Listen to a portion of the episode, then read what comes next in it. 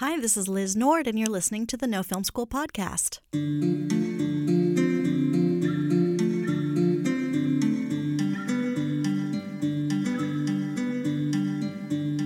Stephen Robert Morse believes that the film industry is broken. Time and money are wasted at every step of the process, leaving filmmakers less with which to actually make our films. Fortunately, he also believes we can fix it. In fact, he believes this so strongly that after directing the documentary Amanda Knox for Netflix, he went to Oxford Business School to learn how we can run our sets more like businesses. And then he started the company Observatory with an Oxford classmate to do just that. Terms like lean principles and simultaneous processes probably aren't familiar to most filmmakers. But if you put some basic business sense into place, you can make your films a whole lot cheaper and more efficiently. And if it sounds cold and calculated, remember that ultimately this is all in service of having your film reach the most people and have the greatest impact possible. In this practical conversation, Stephen Morse breaks down some business school lessons that we can all apply to make our films in the most efficient ways possible. Hi, Stephen. Welcome to the No Film School podcast. Thank you so much for having me. So let's start just by giving your spiel. What's your company? What are you up to? Sure. So, my company is called Observatory. We are based in both New York and London, England.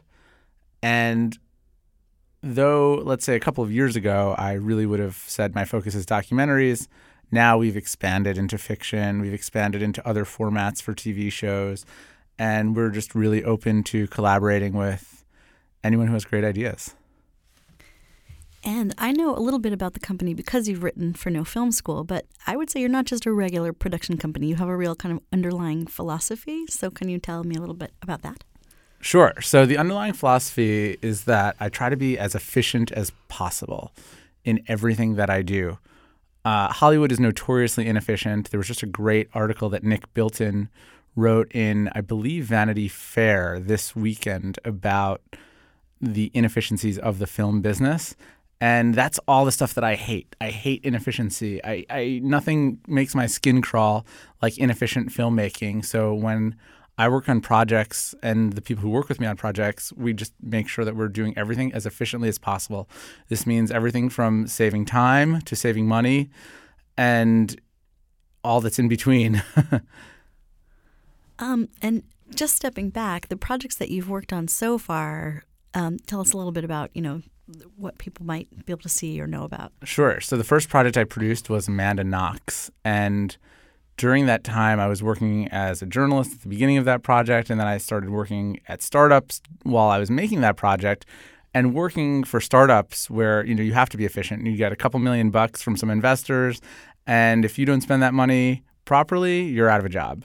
It's it's you have to keep building, building, building. So I'd say that working for startups while making the Amanda Knox documentary that Netflix eventually bought and will be a Netflix original for all of perpetuity. Um, that that's what taught me about how to be efficient originally. Then I went to business school at the University of Oxford, and that's where my mind really opened up to what could be done to reform the film industry. Did you go to business school thinking you were staying in film or thinking you were moving on to some business other business venture?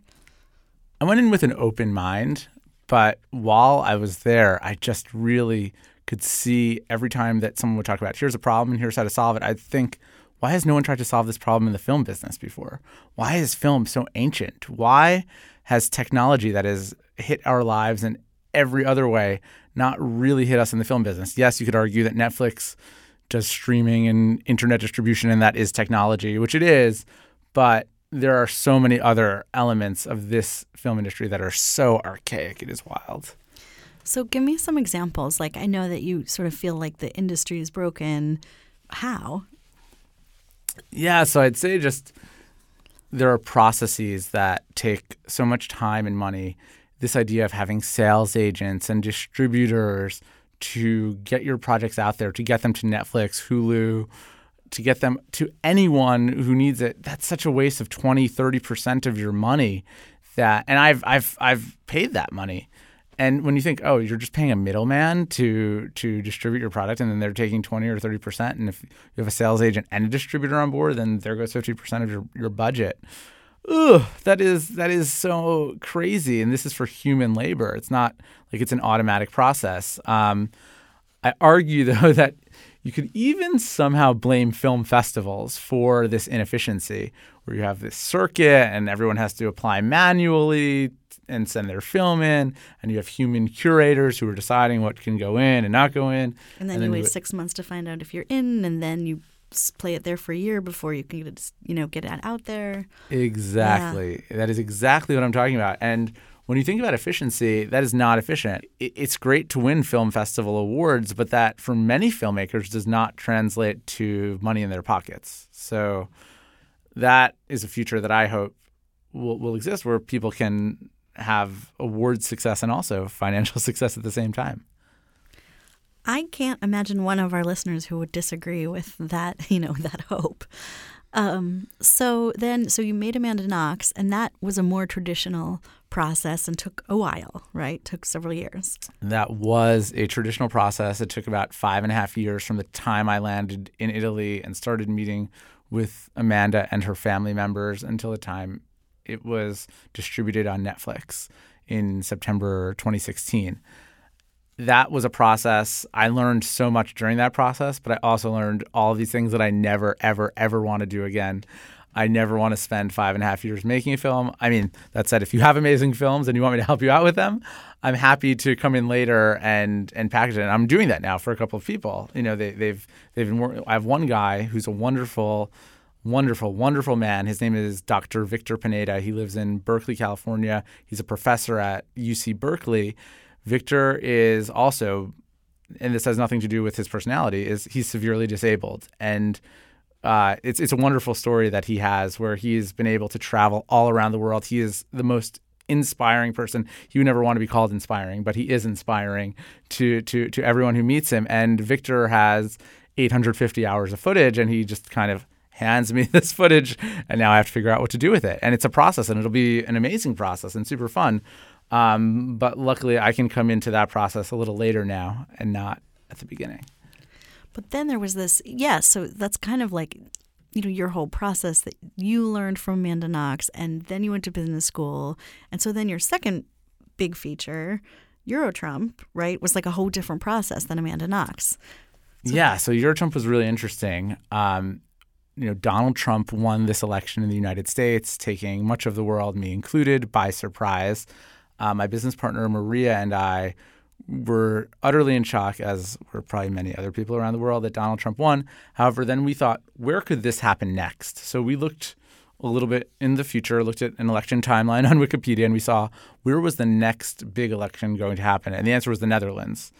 And there was a guy named Geert Wilders, who people call the Dutch Donald Trump, who was running for office. And I just reached out to him cold and I've done this before. I, I, did the same thing with Amanda Knox. I just reached out cold to her family and her her friends, and I reached out to Geert cold. I reached out to his press secretary cold, and a week later, I'm in his office having a one-on-one meeting with him. Luckily, I was based in London, so it was you know a one-hour flight to Amsterdam as opposed to having to cross an ocean to meet with him. But we met, and then three days after that, we started filming with him. So it was uh, an amazingly fast process, but it was an excellent process. And that film, we chronicled him for four months, three months leading up to the Dutch elections, and then the month following the election as well. Uh, it was really wonderful because Geert lives behind 24 7 security because of comments he's made about Islam he has severe, serious death threats on his life. That is one thing that everyone from his security to even the journalists who disagree with him agree on is that the threats on his life are serious and real, totally credible, 100% credible. So, uh, spending time with him and, and his security staff and everyone around him was just an utterly fascinating experience. And you get to really understand that one, there is a human underneath him, even though he comes across, you know, in one way to the media and the press, and you know is disliked by many people around the world. Um, but there is a softer side to him as well, and also you understand that his situation is quite sad.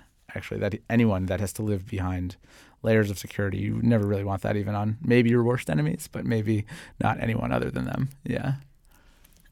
But in terms of the process, I mean, the film sounds fascinating, and it's going to be out there, right? It's it's already on Viceland. Am I right? It's on Viceland in a few countries now, and it will be on Hulu in the United States at the end of March. I can't wait.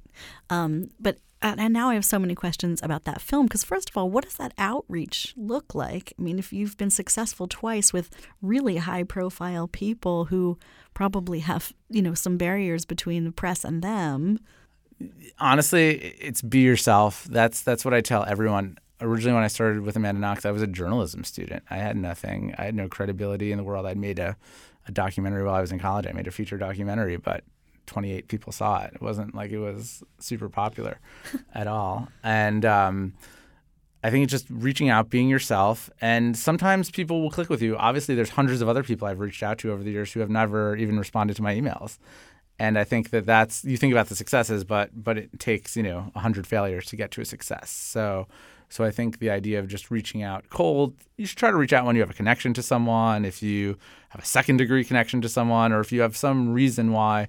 With Amanda Knox, it was just oh, I'm I'm a young American student in Europe, and I understand that you were also a young American student in Europe. It was it was that kind of thinking similarly, and then with with Wilders, it was just like wow, I think your election is really interesting. And maybe if you watch this Amanda Knox movie, we treated her quite fairly. And you always complain that you're not treated fairly by the press. I will do my best to treat you as fairly as possible in this film.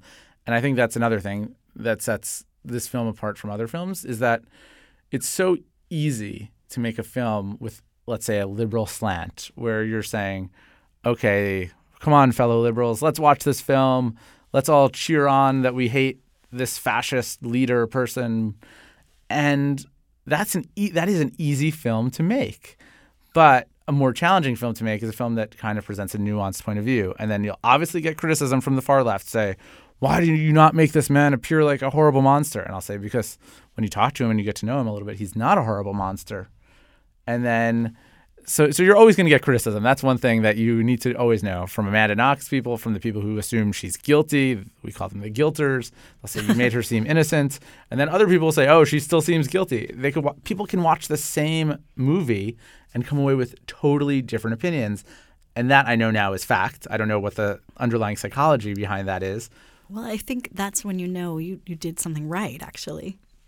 I hope so. Um, I hope we did something right. But but there are people that watch Eurotrump. It depends where on the political spectrum you started. If you were center left to begin with, if you were far left to begin with, maybe you'll swing a little more to the right. Maybe you'll be a little more empathetic of him. It's it's it's just so wild, and and especially with Amanda Knox as well. British people, for example, were exposed to anti Amanda Knox media for seven years. They got that she was the devil and, and all these horrible things about her every day. And then when some of them watch the movie, they're like, oh, wow, I, I've totally changed my opinion on her. But other people watch the same movie and they say, oh, she's so guilty. so it's just really weird. Yeah. Um, okay, so so the big like the kind of like point I'm eventually getting to with all this is that there was such a big difference in process between Amanda Knox and Eurotrump. Amanda Knox was traditional, took five years, you know, did get success in the doc world, but with a Netflix pickup and everything. But then Eurotrump was like conceived, shot, and distributed in less than one year. How? What happened in between? What did you learn? Yeah, no, I learned about process and making things efficiently, um, and about simultaneous processes. I think is is a really interesting thing right? Like while we were shooting Wilders, or sorry, Eurotrump, as as as the film is called now. Originally, it was called Wilders, but then we changed it. Oh, it's only called Wilders in the Netherlands now, uh, and it's Eurotrump everywhere else. Uh, we realized that if you are editing while you're shooting, if you're doing X while doing Y, there's no reason to wait. It's just always about being three steps ahead and thinking, okay, what is next in our process? What is going to hold us up in a week, what is going to hold us up in a month. And if you can get paperwork started on insurance and you can get little things done here and there, know who your lawyer is already before you need that lawyer. And oh God, hiring lawyers is the worst part of this business because you need specific lawyers to do every little thing for you, and different people have different areas of expertise. But it's just a bad matter of knowing processes, and then and again, I know these processes now, having done it once or twice already, but staying on top of that is, I think, the most important thing. So, I understand the idea of simultaneous processes. Like, of course, that makes sense. But I think a lot of uh, a lot of our listeners might say, "But I'm one guy. I'm one gal. You know, how do I edit while I'm out there shooting slash producing this thing? And you know, uh, what if my story takes place over five years? How do I shoot it in a year? You know, these kind of there are some five year stories, right? Like Icarus, it was this awesome documentary that clearly took time. I can name a hundred other ones that that have taken time, and I don't think there's anything that you can do about that. That's just a time situation. Weiner, oh man, they just got so lucky in terms of time and all this other stuff. But um, what? So so in terms of choosing your story, you can choose a story that's going to take place. You know, do a, a story about Coachella or do a story about some other festival, and then okay, you're going to shoot the whole thing in the five days of that festival, and then you're done. Will that be as deep or as gratifying as another story? Quite possibly, it won't be, but maybe it will be. So I guess it's really a personal choice as to what kinds of things interest you. For me, I saw an election. I saw a clear cut Act One, Act Two, Act Three in that election and you know that that worked out very well for us. Could it have been derailed a million times along the way? Absolutely. There's no. I do not think I have a magic bullet or anything that can make films happen. It's it's it is some skill and some luck at the same time. And what about trying to run simultaneous processes if you have a really small or solo kind of group? Sorry, I didn't answer your question, which was was that small or solo group? I think working solo on a project is crazy. Uh, I'm not saying that there aren't amazing projects out there that are started by one person, but film is a team sport, and you try to get the best people around you to work with you. Uh, if you can't do that, then you probably shouldn't be a director because that's what a director does. They do other people. And it's funny. I was on set two days ago. We were filming a, a cooking show, and I wasn't doing much on set and I realized I wasn't doing much on set because I'd hired all the right people around me to be doing their jobs. And I, I thought, I used to say that being a good producer is not letting anyone say no to you. But now I have an addendum to that, which is also being a good producer. And I was only producing this one, I wasn't directing this one. Being a good producer is meaning that you can sit around and do nothing because everyone else is doing what they have to be doing during the process. And because you set it all up to run smoothly. So I think that yeah. is what, what people should do. Um, can you do something yourself, direct and produce yourself? Of course you can. There are people that, if you're telling a family story about your family, then you're probably the only person who can get those intimate moments and, and do that process successfully. However, you never see a film with one name in the credits at the end. Uh, so I really can't emphasize that enough. We have amazing post production people who we've used.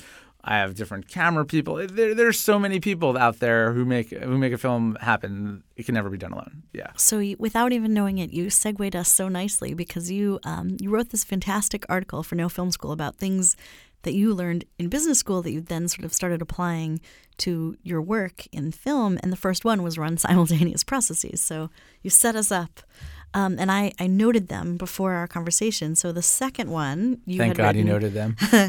the second, see, producer always prepared. The second one that um, you had noted was no deal is a deal until it's a deal, which I feel like needs to be said in like an old timey accent. Yes. But tell us, tell us what that is about. Yeah. So honestly, it's based on a true story uh, where the BBC wanted to buy our Euro Trump project, and we had gone so far along with them they'd sent us contracts and we were negotiating those contracts.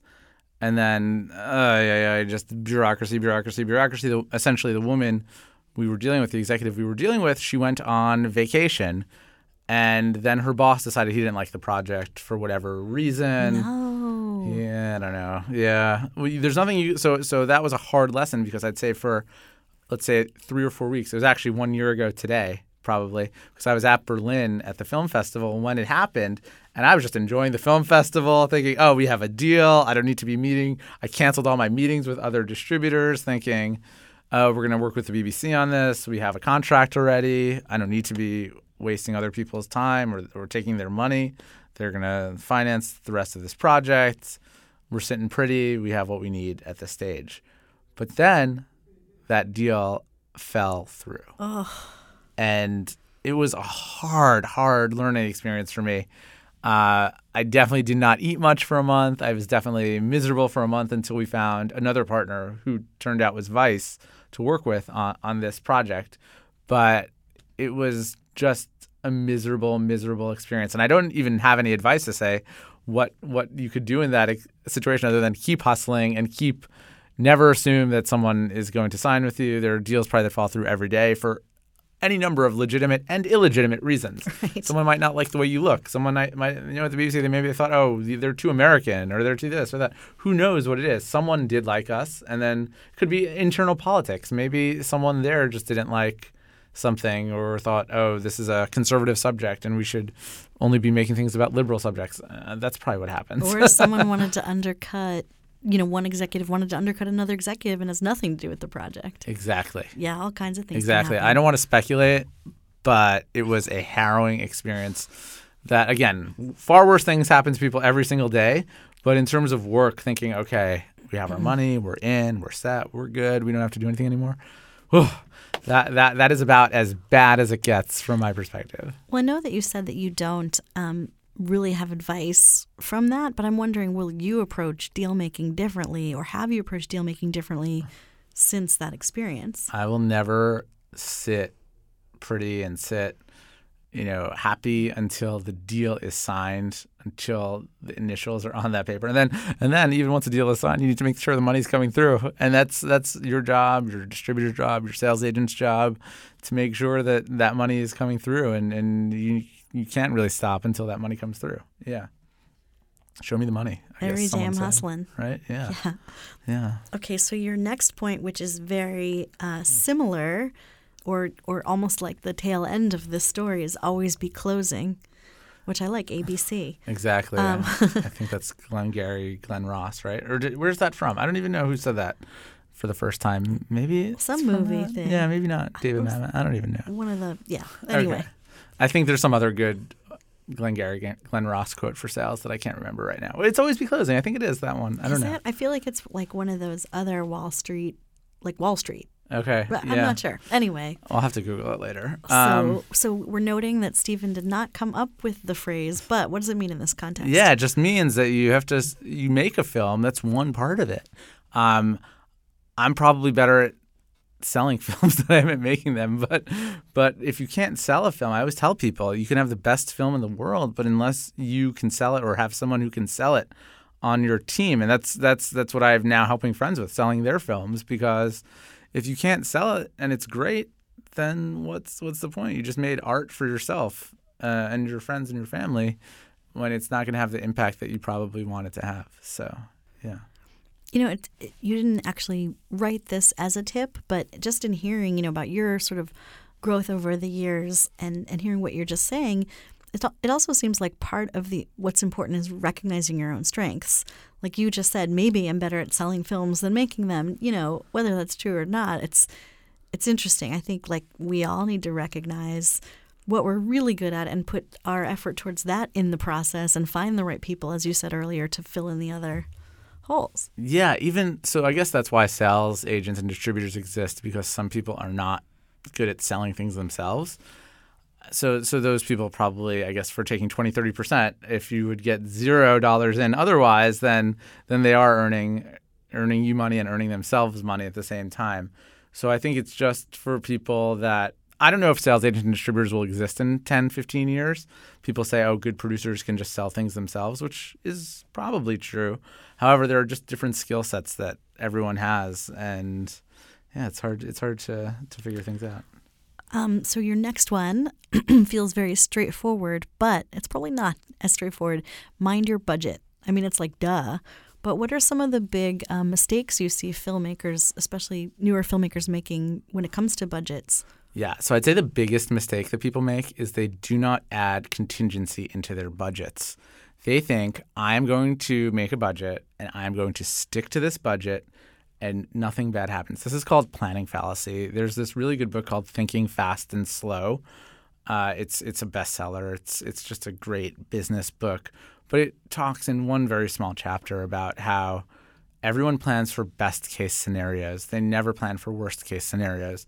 Imagine you've budgeted a 20 day shoot, But then it turns out there's a freak snowstorm, and then you have to start three days later.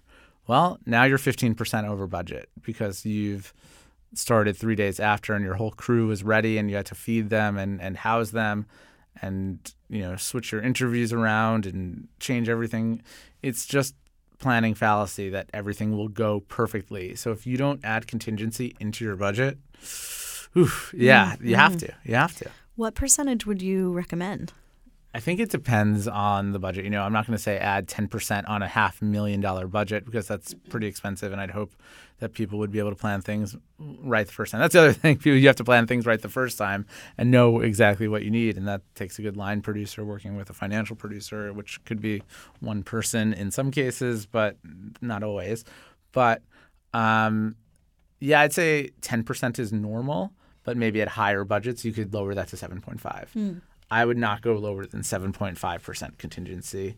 And I know what you're probably thinking. Oh, we just raised $50,000 on Kickstarter. That's all we have for this. How can we add in 7.5% contingency? We'll deal with these problems when they happen. Well, they happen a lot. And then that means that most filmmakers are stuck dealing with problems because they didn't plan right.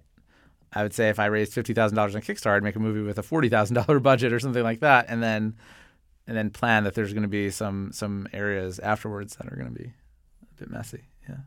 I think that's a great tip. Uh, what what are some other sort of not necessarily budget, but just mistakes that you've seen now that you you can recognize early? I mean, just another simple one is just people forget to add tax, right? Right. We uh, New York is what eight and a half percent sales tax, and people just will budget things without tax, just like a stupid silly error. It's not. It's, it's it is pretty amateur when you think about it, but but it might not be on a filmmaker's mind or even on a producer's mind. I guess I'm always shocked at how little most producers understand finance. And it's not necessarily the same skill set, right? There are financial producers, there are creative producers, and there are line producers. And I argue that you have to be a little bit good at all of them. Mm-hmm. I've found people who have stronger skills in one area than another area, but I think you need, it would be beneficial to everyone to know a little bit of all three. Yeah. Um, and then your fifth principle from from our article was hire slow, fire fast, which feels like it comes from another maybe hard lesson learned. Um, not even really a hard lesson. Um, well, I guess maybe the hiring slow part is from a, a hard lesson, but it just means when you have to hire someone, let's say you have to hire an editor for a project, interview five editors for that project get to know them a little bit, take them out for a coffee, pay for their coffee too. They'll, they'll like you more if you do. Um, and understand who they are, understand their time commitments, understand do they have a kid at home that needs to be taken care of from 5 p.m. every day? Does that mean they'd rather work from 7 a.m. and end at 3 p.m.? You know, work with people to understand how you're going to work with them. I don't think people, I, th- I think people hire too fast in general. Mm and it's like, oh, we heard this guy is awesome. Well, this guy could be awesome, but is he awesome for this project? That is the other thing that people need to think about.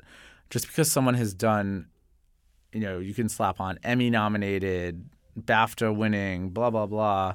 Just because someone has done that does not mean they are right for your project. Or like your personality or your personality exactly or your team's personality or whoever they're going and it also might not be you they're working with so that's another reason to hire slow right if I'm hiring an editor and that editor has to work with another director, then I need to make sure that they get along well and they like each other and they understand how they're going to work because and that shouldn't be my decision alone. It's it's a team decision. It's total team sport. Like that's that's that's that's my biggest knowledge everything is a team sport, so someone has to fit into that team just like they would anything else. And, and, and when you think about it, making a film is a crazy process, right? Like companies try so hard to hire the right person, and then they, they can get those people to work with them for years. But making a film, in many cases, a few months, a couple months, this, that, and you're trying to find the best people you can, but it doesn't really make sense. yeah, that's that's pretty much true.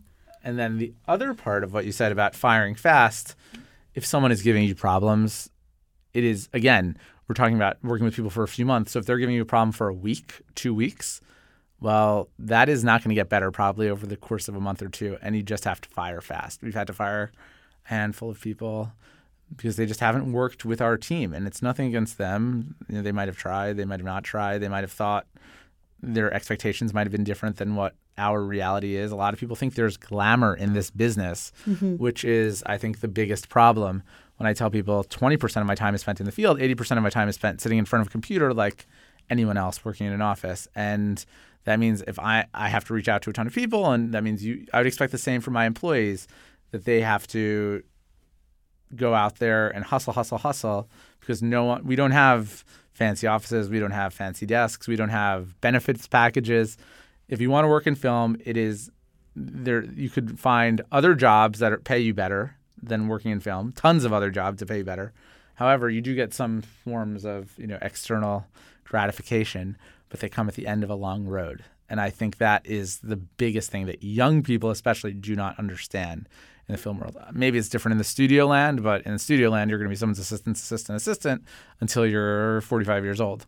Uh, in indie film, the advantage is if you work hard, you'll get somewhere faster. Mm-hmm. Hmm.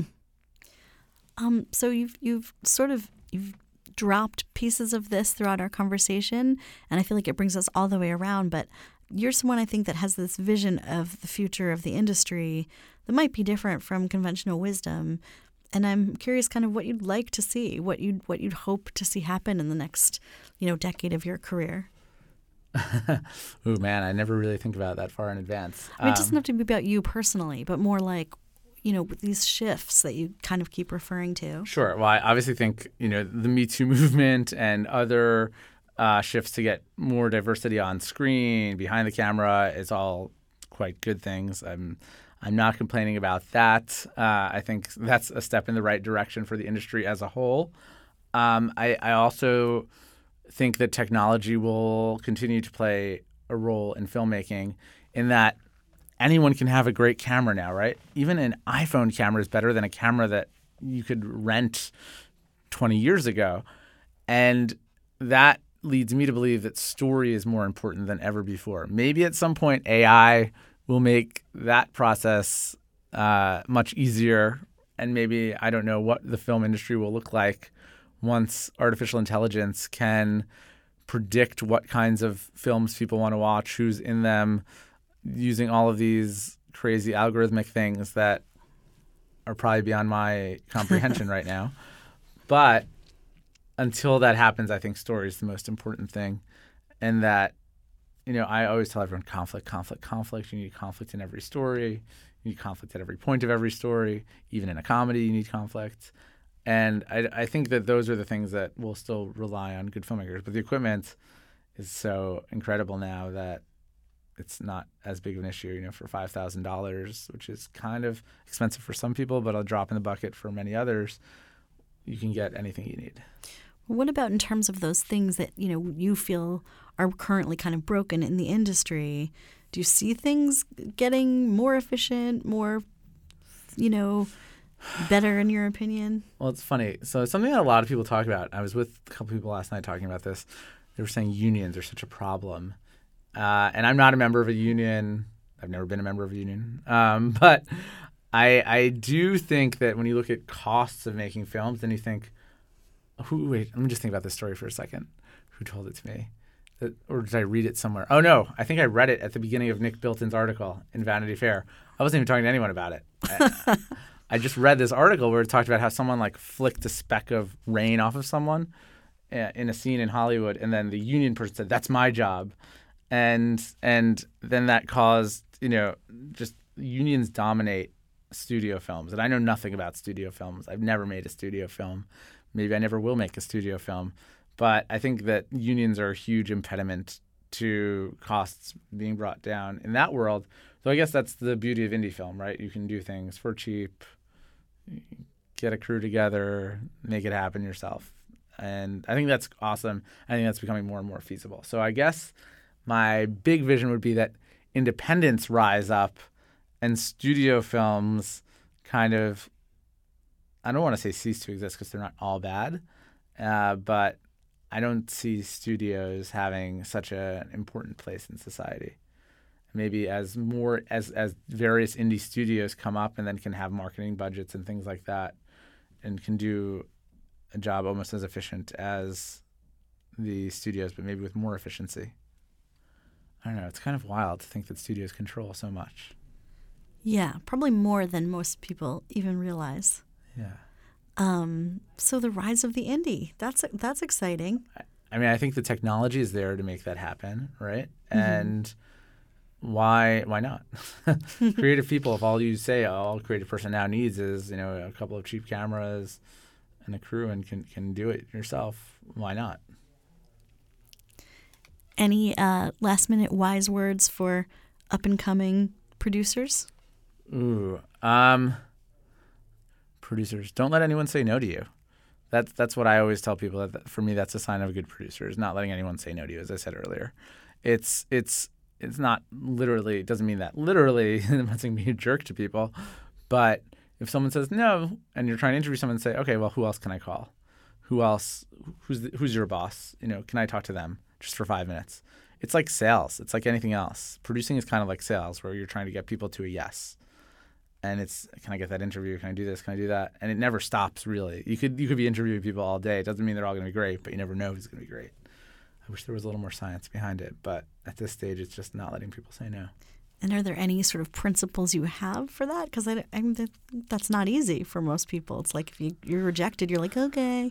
Well, I'd say that's why people who are good at sales are generally good at being producers. Um, and it's not producing is some there's some creative elements, but that's just the hard line producing element of it that most people probably probably doesn't get appreciated enough in the industry, but is really necessary, especially in documentaries.